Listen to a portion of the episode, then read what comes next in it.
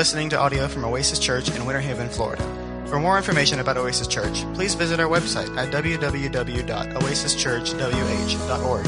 And thanks so much for listening.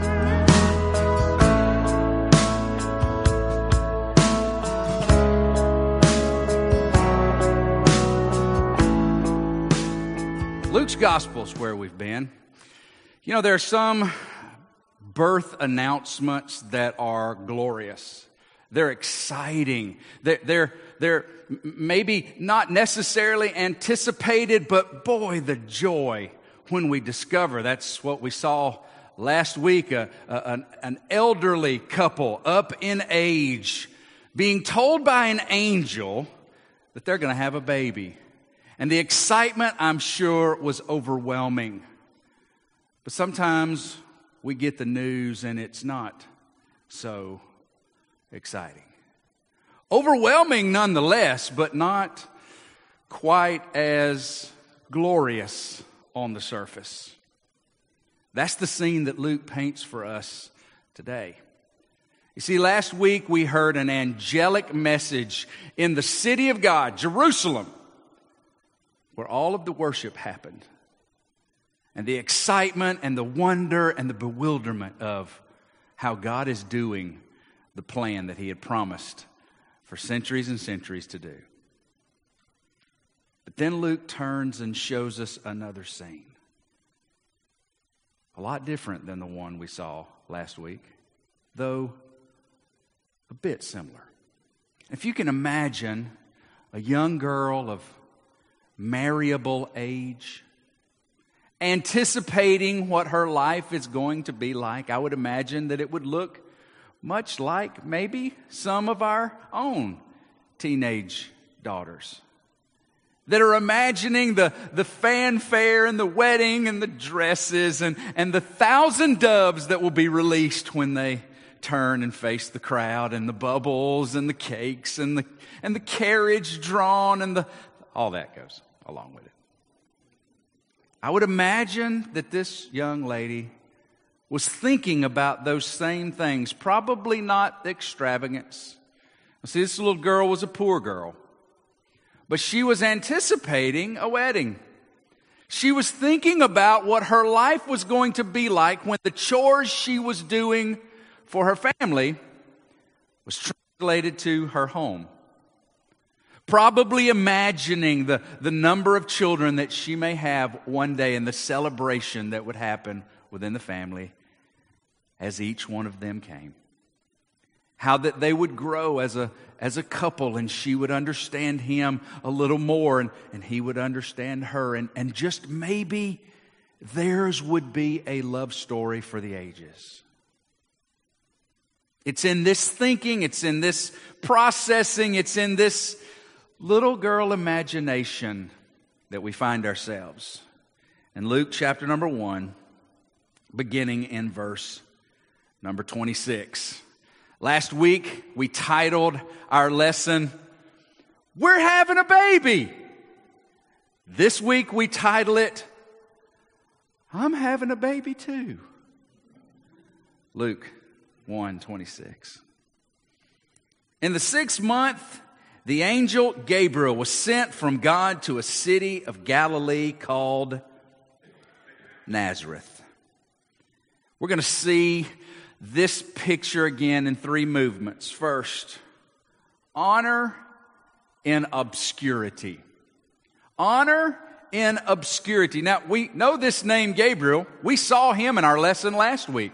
He was the angel that showed up in the temple as, as Zechariah was burning incense, having just so happened to have been serving that day and just so happened to have pulled the stone to serve in this capacity for the one and only time in his life as a Levitical priest. We heard the message that Gabriel gave to Zechariah. Your wife is going to have a child, Zechariah. You're going to have a baby. His going to be name, his name's going to be John. He's going to be great in the eyes of the Lord and he's going to be the forerunner of the promised Messiah. We remember that Zechariah couldn't hardly believe it and asked for a sign, and he got one. No talking until the baby was born. was the sign that God's word was sure. Well, now we see this angel being dispatched from the throne room of God again, but to a much different place. Honor in obscurity. Nazareth was an insignificant village in the southwest of Galilee. And it was a city of poor repute. You see, in Jerusalem, uh, the people that, that were uh, uh, uh, the, the high rollers in the Jewish religion, those that were following not only by letter of the law, but in place and had the right language and the right lingo and the right dress and the right way of, of referring to one another, they saw Galilee as the backwoods of Israel. And Nazareth, this little tucked away city, was even more obscure than all of Galilee. Some wrote that it was possibly because of their unpolished dialect, maybe because of their uh, uh, of their uh, lack of culture. Maybe it was because of a measure of irreligion, or maybe it was because of perceived moral laxness. And I go, Nazareth was in the south. Nazareth was in the country. Hey, y'all, these is our people, okay? Now, if you're not from Polk County, Florida, that's okay.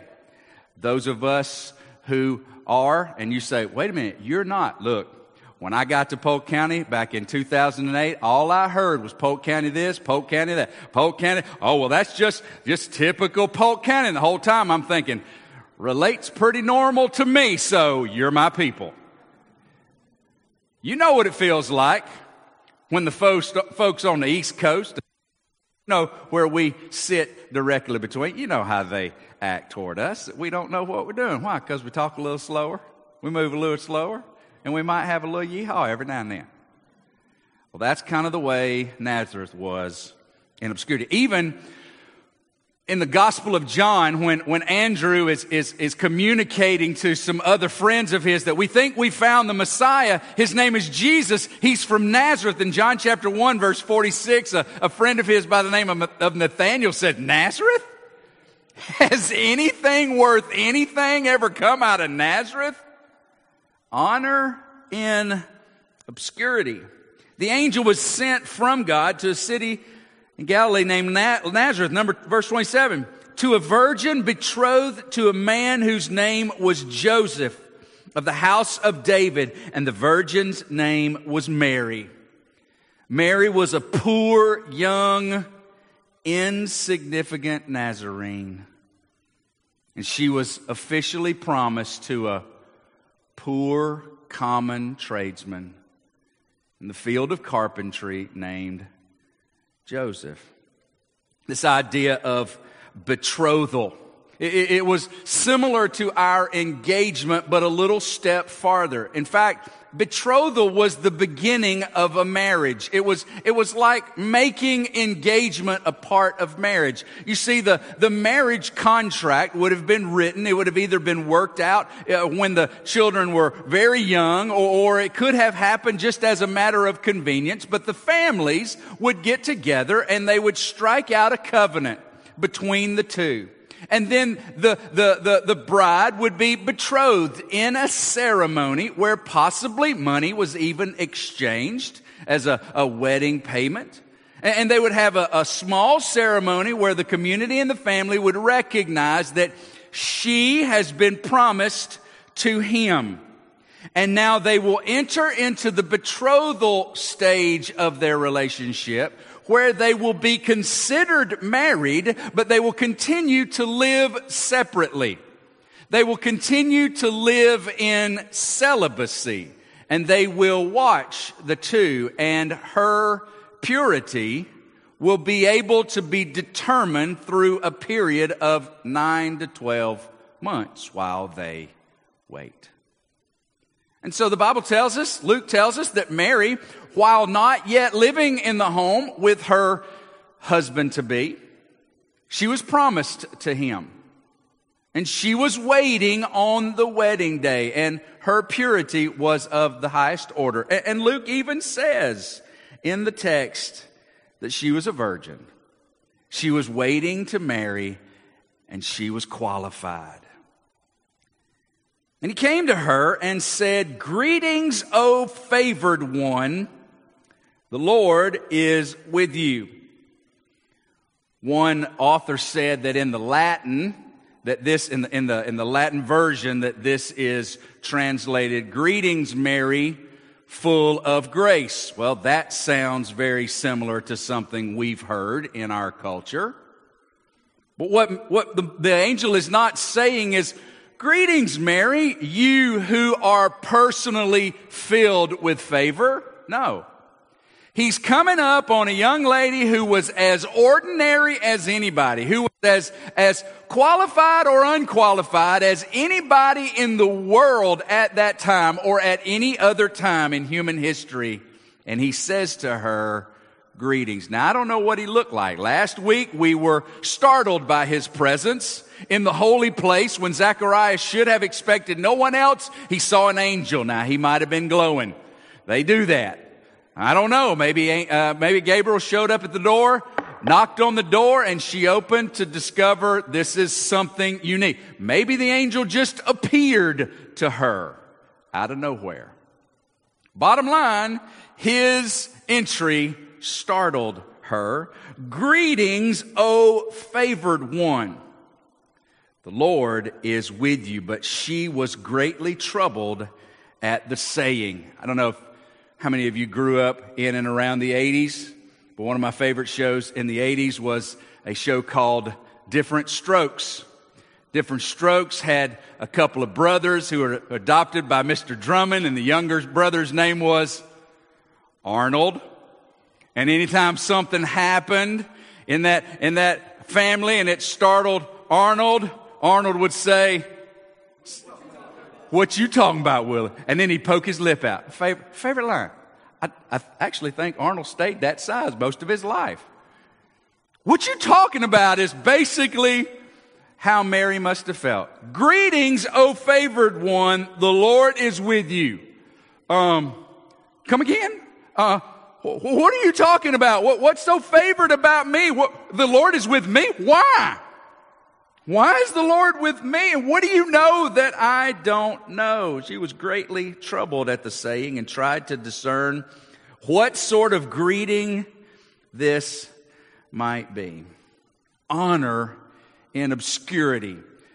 A nowhere place, a nobody girl, a, a, a bizarre meeting. And, and notice what Luke made sure to tell us in verse number seven about the husband to be. Joseph was of the house of David. You say, well, what's so significant about that? Well, hold on. He's setting the scene. Remember, he's writing this to his friend or, or, or comrade by the name of Theophilus. And he's telling the story of Jesus and he's building this story. And he goes back to the beginning and says it starts way before Jesus with this one called John. And now he's just beginning to peel away the pieces of the Jesus story. You and I know the story. We, we know why he's saying and what, what it means. But, but imagine that you're reading this for the first time. And Luke is telling you that this is a nowhere place with a nowhere girl, but but her husband just so happened to be from the line of David. But that wouldn't matter because the Jews were under occupation. So it didn't matter who your father's father's father was because there was no place for you in any throne like operation because you were under the occupation of Rome. And Rome had placed a man in charge by the name of Herod. But just keep in mind that Joseph just happens to be from the line of David. And God's favor, God's grace on Mary was at God's choosing, not due to anything she had done to deserve it. Mary Greetings, you who have found favor, because God is with you. What? What does God want with me? Who, who am I and, and what's going on? He begins to tell her his message as he had done to Zechariah just six months earlier. You know, it's in the sixth month. Well, well, where are we at in our story? Well, and when we last uh, were together, we know that that uh, Elizabeth, Zechariah's wife, had conceived and then waited six, uh, five months before she told anybody, and so now we're in the sixth month of her pregnancy. Verse number thirty. The angel said to her, "Do not be afraid, Mary, for you have found favor with God." And behold, you will conceive in your womb and bear a son. You shall call his name Jesus. He will be great and will be called the Son of the Most High. And the Lord God will give to him the throne of his father David, and he will reign over the house of Jacob forever. And of his kingdom there will be no end. We saw first honor in obscurity. What? God's favor on me? The Lord is with me? I'm a nobody. I live in nowhere land. And what does this mean? And so the angel begins to unfold the message. We see him delivering a message about a blessing with a burden, a blessing with bitterness. Now, we like to think of someone coming to our door knocking on the door, we open it, and we love the idea of the person standing on the other side of the door being Steve Harvey with some folks with a bunch of balloons behind them with a, with a big placard, you know, this big rectangle because we know we've just won the what? Publishers Clearinghouse sweepstakes. We've won millions and we can decide whether we want it in a lump sum. You don't want to do that. Or are we going to do it in payments throughout the rest of our life? And we're like, yes, all of my troubles are over. Right? Wrong. Taxes and fame and family and friends that you didn't know were your friends and family who's talked about you negatively for 20 plus years. They're friending you on Facebook. Why? Because that blessing comes with a burden. Women throughout Israel's history had heard it taught in the synagogues through the prophets, through the Psalms, the, the, the, the, the, the priests that were in charge of teaching the Old Testament, the law, the prophets, the writings. They would, they would read the scriptures and then they would tell them, they would emphasize this, this passage. The prophet is talking about Messiah who is to come. This, this part where, where David is speaking, I don't think he realizes he's talking about Messiah is coming. And Messiah is going to bring deliverance to God's people and salvation from their enemies. And he's going to rescue them from their sin. He's going to restore them to their place of prominence. And I'm sure the question is, well, well, Rabbi, Rabbi Johnson, who, who's going to be the mother of this child. We don't know. It could be you. And so, women having children from the time of God's revelation had wondered could, could this be mine? That would be Messiah? C- can you imagine a higher blessing in all of Israel? Than being and, and, and, and having the child that would become Messiah? I mean, how awesome would that be to be his mama, to have changed the diaper of Messiah for him to, to become elevated and lead us into victory? How phenomenal would that be? Better than any big check you would ever receive. And now that's what Mary is beginning to hear. Now, it starts with the fact that she's going to conceive in her womb and have a child. You're going to bear a son and you're going to call his name Jesus.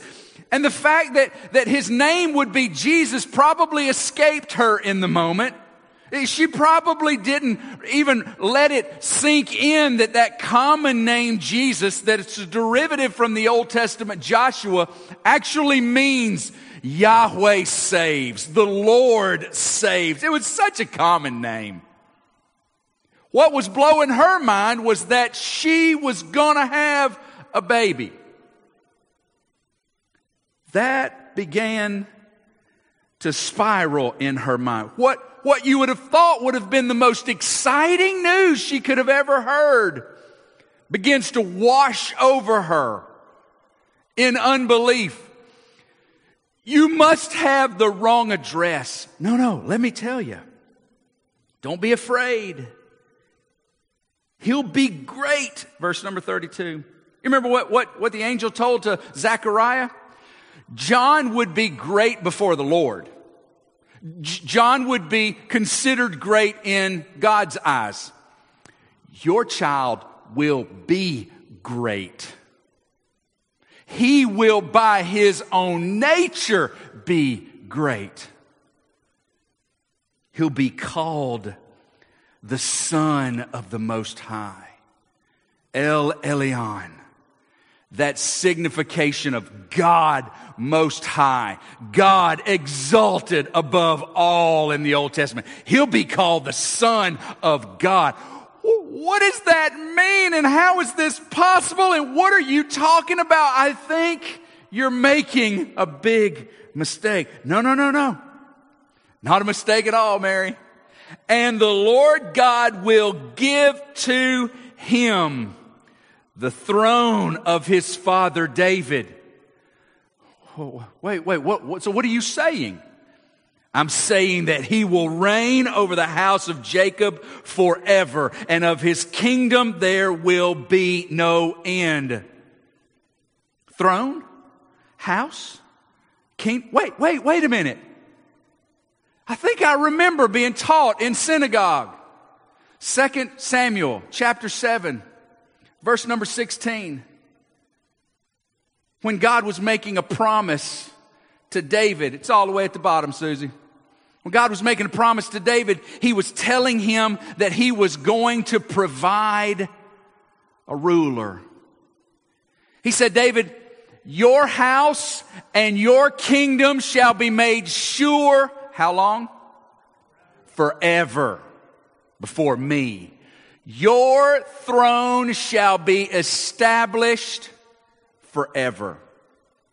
For over 450 years, no one has ruled in Israel. Yet God had made a promise to David that his, his, his house would have a, a, a, a would develop a, ruler that would have a kingdom that would last forever and, and they would sit on his throne. But no one sat on that throne for over 450 years. And now the angel's saying, God's going to give this descendant of David the throne of his forefather. And he's going to reign over the house of Jacob forever and of his kingdom there will be no end. Mary, are you with me? Do you get what I'm saying? Oh, she got it. She, she just couldn't understand it. Uh, uh, So what you're saying is, is that, that Messiah is going to be born and he's going to be born to me? That's exactly what I'm saying. Well, that's, well, that, well, that's quite frankly impossible, sir. That's, that's not possible at all. What'd she say? Verse number 34. Mary said to the angel, How will this be since I am a virgin? Now, the word virgin means to not know any man. She's saying, I'm pure. I'm in the betrothal period. I, am going, I'm going to be married, but sir, I, I can't. It's not possible. But you know what she didn't do? She didn't like Zacharias say, I can't believe this. I'm going to need you to prove it to me. See, that's what Zachariah said. Zachariah said, Nope, I'm old, she's old. I know you're saying we're going to have a baby, but I tell you what, I'm going to need you to do some kind of little trick so that I can believe. Fine, trick, boom, don't talk. That's not what Mary did. Mary's just being honest. Mary's being honest and going, you know, I'm, I'm about to be married, and mom, mama talked to me, and, and I, I know how this, and no, it's not. I, how, how is this going to be? In my imagination, I like to imagine that the angel probably had a very serious face until she asked this question. And then he grinned and went, Well, let me tell you.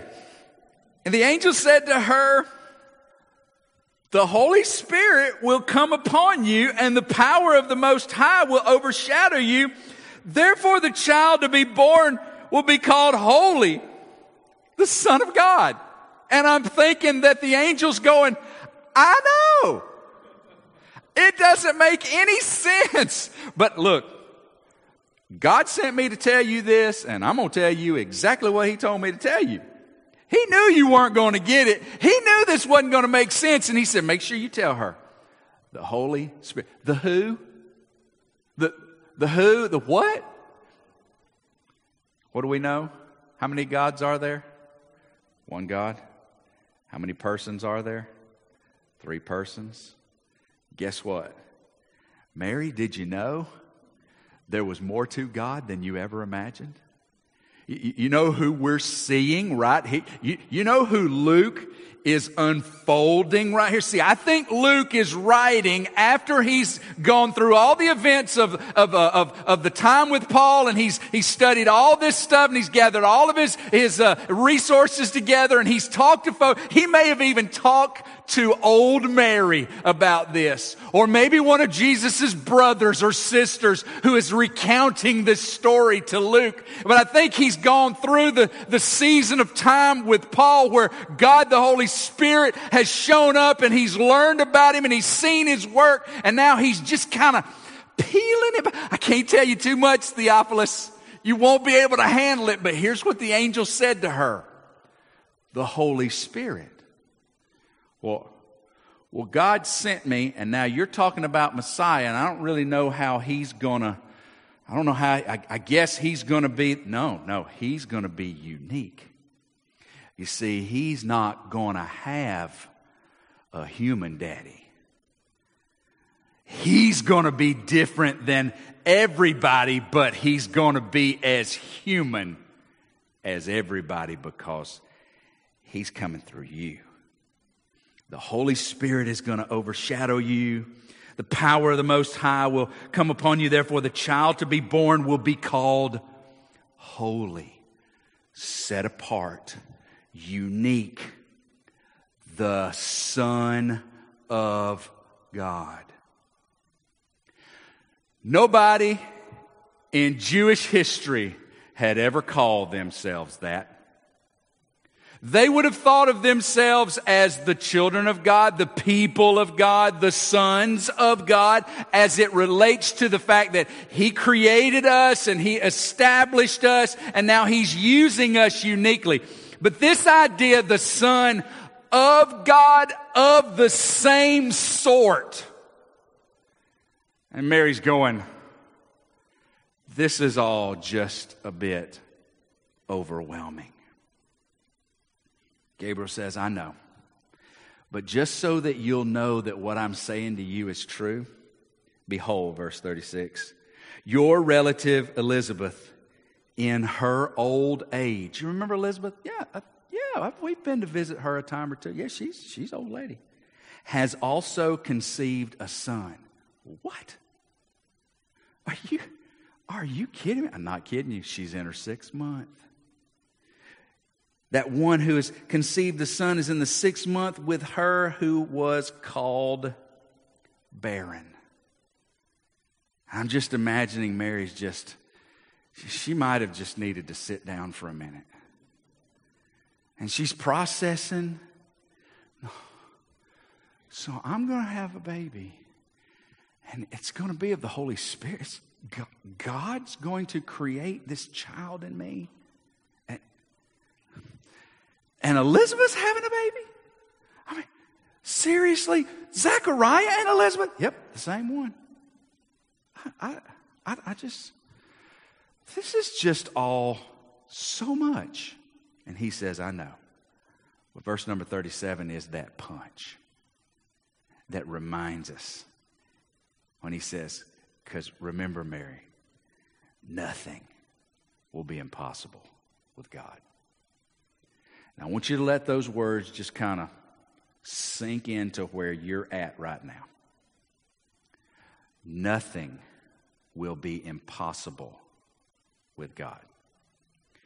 Now, before you go with wrong theology, before you think that the thing you want God to do is going to happen because nothing is impossible, right? That, that's where we like to go. Here's what I need. God, I'm telling you what I need. And yes, I just learned today that nothing is impossible. So I'm just going to keep praying and I'm going to keep counting on God to do what He, what I've told Him I want Him to do. And we learned from last week, yeah, we're going to keep praying. God, we sure would love to have a baby. We know it's impossible, but we'd love to have one was, I'm sure, the prayer of Zechariah and Elizabeth.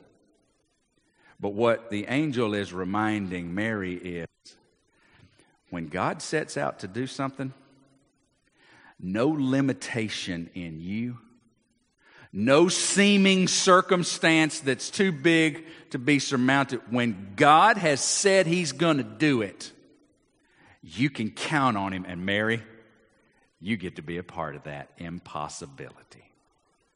You said, well, that should be all blessing, except as Mary, I'm sure, is beginning to think about what this means. Wait a minute. I'm in the betrothal period.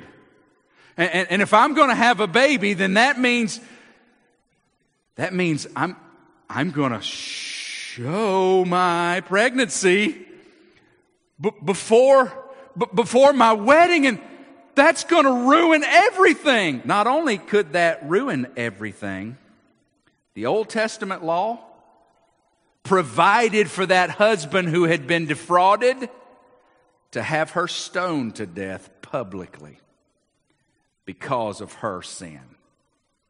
He could put her away privately, but he could have her stoned. And not only that, if she avoided stoning, she would certainly be known for the rest of her life in that little small village as the town tramp. Oh, yeah, Joseph married her, but we all know the truth of the situation, possibly even being fully rejected by her family. I mean, really, who's going to believe this outlandish story? Who's going to trust that what she's saying is true? It's a blessing, but it carried with it bitterness. The thought of being a part of God's plan was going to bring on her all kinds of rebuke and disdain. The thought that she would have to live with the ramifications of what everyone else thought about what God was doing with her would be a bitterness that many might would say, you know, as much as I would love the opportunity, God, I'd rather not. And she's 13 to 15 years old, trying to process all this in her mind.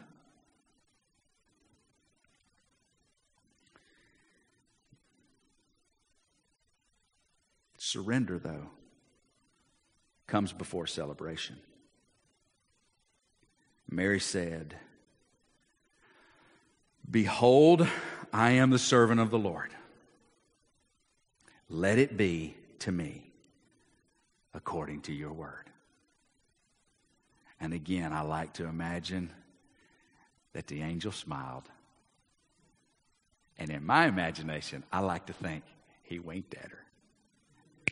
And off he went.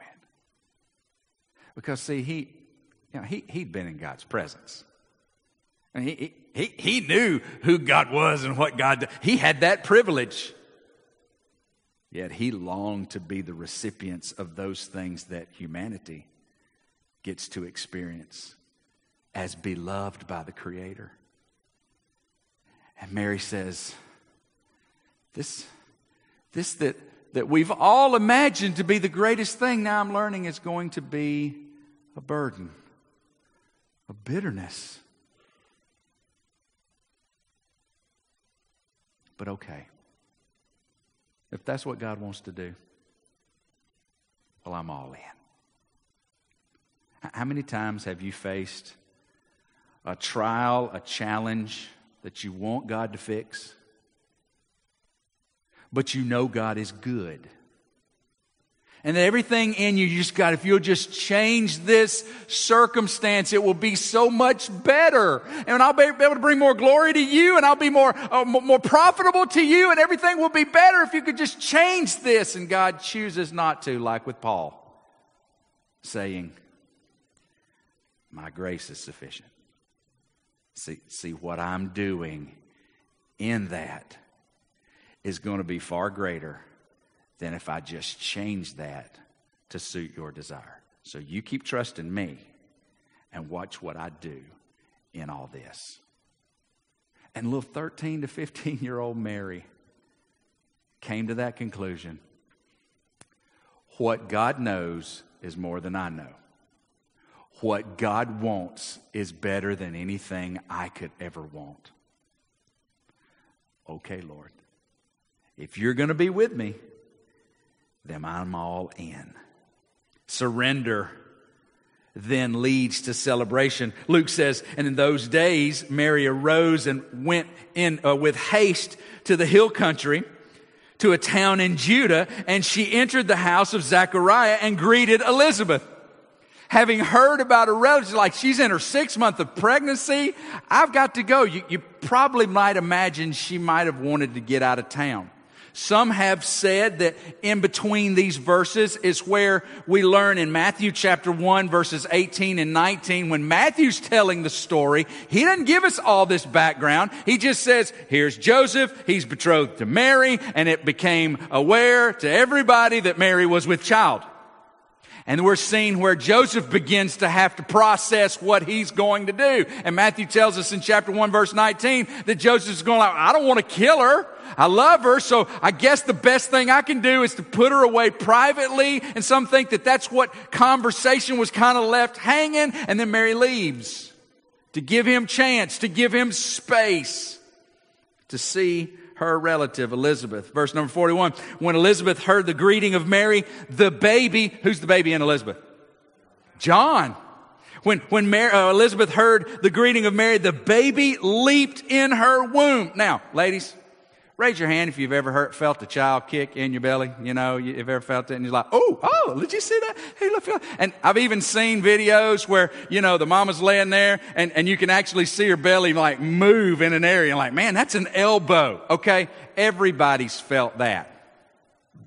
This, this is talking about like dancing in her belly. Like, leaping, like going nuts. So it's not just, oh wow, did you? No, it's like turning cartwheels in her womb. When Mary's greeting was heard, she's overwhelmed by the movement of this child in her. And Elizabeth was filled with the Holy Spirit and she exclaimed with a loud cry as she's seeing her, her niece come and imagine, or, or cousin or whatever she was. I'm imagining Mary is probably thinking, Elizabeth's never going to believe this story about an angel. And I know that she's got a, but listen, mine trumps hers. She's not going to believe this, that I'm going to have a baby and don't have a husband yet. And is going to be crazy. And she's never going to believe it. And Elizabeth goes, blessed are you among women. And I'm sure Mary's like, how did you know? Honey, what this one in here was doing when I heard your name. Blessed are you among women, and blessed is the fruit of your womb. And why is this granted to me that the mother of my Lord should come to? How did she know that? Remember, back up. What was she? Filled with the Holy Spirit. What's she doing now? She's acting as a prophetess. You go, can she do that? God can do whatever he wants to anytime he wants to. Luke said that's what happened. God made Luke write it down. I'm believe it. He said, You are the, or she said, You're the mother of my Lord, come to me. For behold, when the sound of your greeting came to my ears, and the baby in my womb leapt for joy, and blessed is she who believed there, there would be a fulfillment of what was spoken to her from the Lord. Blessed is she who believed. Look, when, when, when you go through confusing stuff, when you're walking through things that don't make sense to you, it's a whole lot easier to find a path that you can follow that makes it better for you. Abraham, Sarah couldn't have a baby. Well, let's just bring Hagar into the relationship. We'll fix this for God. And it always leads to trouble. But when you're listening to God's way and you're following God's way, blessed are you who believe that God not only can do, but will do what he has said, even though it may be late in arriving at your front door. Keep pressing in his way. Keep following His word, counting on Him to fulfill what He has said. And not how you feel and not what others say, but what He has said. And you too will be, like Mary in a way, blessed because of your belief. Bewildered Mary surrendered completely to God's divine will, to His supreme purpose. And then her relative Elizabeth begins the celebration that comes after surrender. I know, sweetheart, this is going to be weird, but I'm with you. They're already looking at me. And when they see what happens to me, maybe it'll make it a little softer for you, but we're in it together, girl, because we know what God said and He's going to be faithful and we're going to keep believing. And so Mary continues this little service of worship. Maybe this isn't what Mary said at the time. You know, maybe what we have here, it could be. She could have just broken out in spontaneous poem because that's what this is that we have is a poem. Or maybe it is that Mary, as she processed and worked through her pregnancy, or maybe as she was rocking her newborn baby, she was thinking about how she was feeling as they were jumping around when she said, I'm pregnant. She said, I'm pregnant too. And then they jump around like women do. I can't, I would do it if I, I can't. I'm not one of you.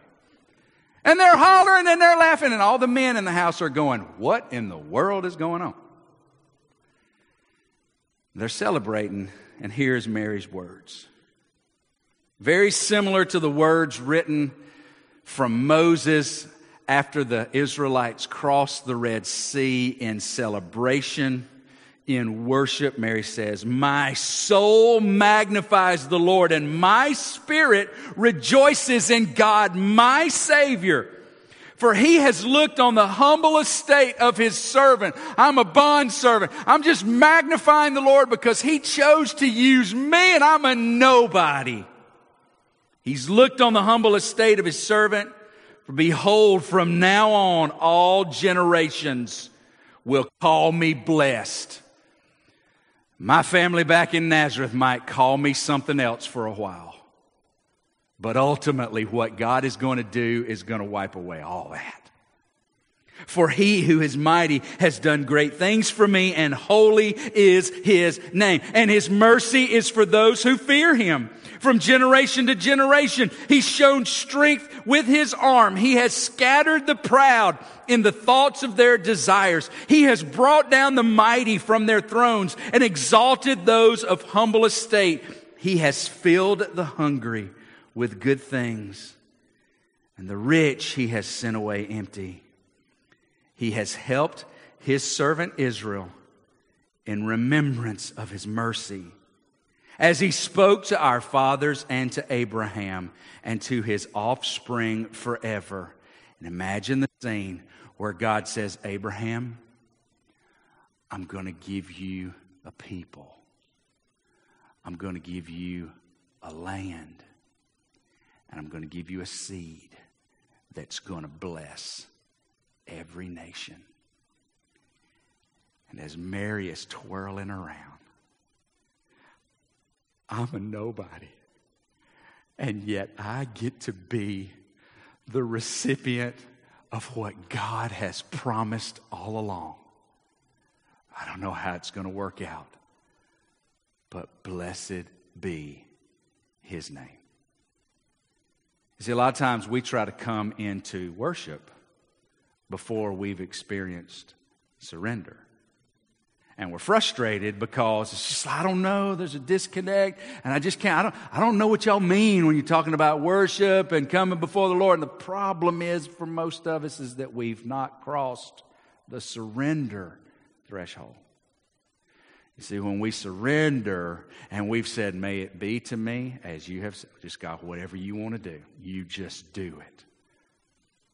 Well, well now look, look, look where I'm already positioned to worship his name in celebration of what he has done, what he will do, and the privilege I have to be a part of it.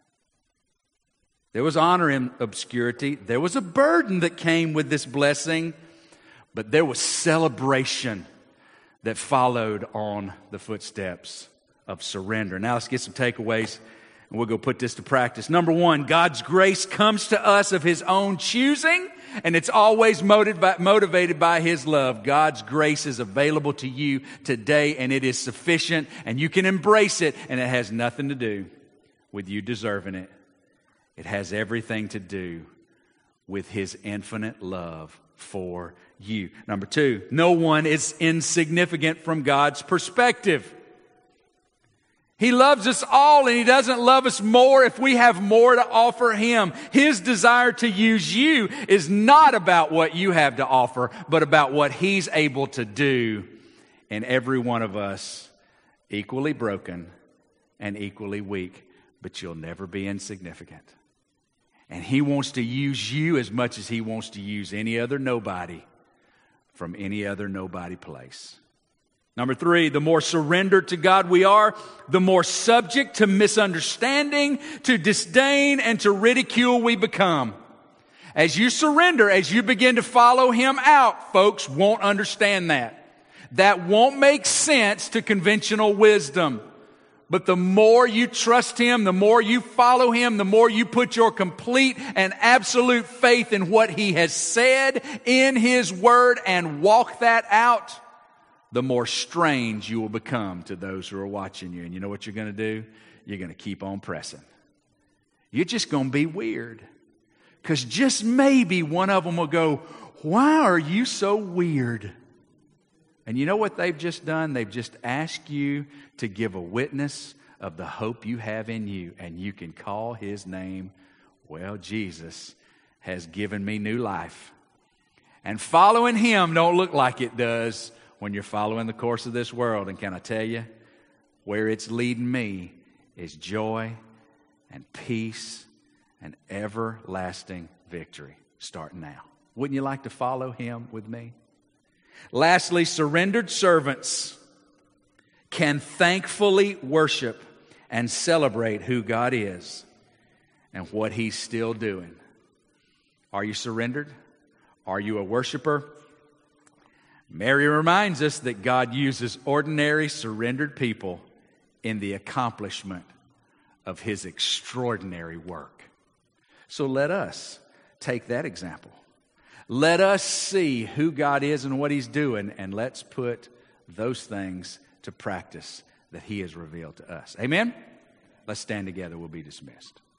Maybe it is that you're here, and maybe you're going, you know what? I, I've, I've just been feeling this nagging thing that I just know a lot about Jesus, but you keep talking about being his child. And I just, I don't know, that just doesn't seem to fit me. Well, maybe it is that you've never trusted Jesus counted on what you know about him instead of embracing him and his invitation to save us if by faith we'll just receive him through his death and resurrection. embrace Him and Him alone, today'd be a great day to take all that knowledge and allow it to be what leads you to surrender. Maybe you do know Jesus. Today would be a great day to say, God, let it be to me whatever you want. Whatever that looks like, I'm going to quit driving. I'm going to ride with you. Father, we thank you for the day. We thank you for your love. We thank you for your word. We thank you for your son. We thank you for the revelation of who you are, even in this little passage Father, Son, Holy Spirit. It's so important. It's so important in these, in, in these passages that we see the magnificence of the incarnation. God becoming man, the God man, fully human, fully divine, capable of paying for our sin, capable of relating to us completely, and becoming what we need so that we might be saved, we might be transformed, we might be made new. So, God, we thank you for that. I don't know what everybody's carrying today. I would love to be able to tell them there is blessing without burden, but there is not. God, I just pray that you would help every one of us to see that the burden that comes with following you is way lighter than the burden of trying to do it ourselves. It's still a yoke, it's still a burden, but you've told us through your Son that it's easy and it's light. So I pray that every one of us will see how you're calling us to absolute surrender so that we might begin to follow you in the beautiful tones of worship for your glory. As we wait for Jesus, the Son of David, to take that throne and to rule in his kingdom forever, visible, tangible. We look forward to that day. While we wait, make us faithful. Use us in whatever way you see fit. We love you. We thank you. For in Jesus' name we pray. And everybody said, Amen.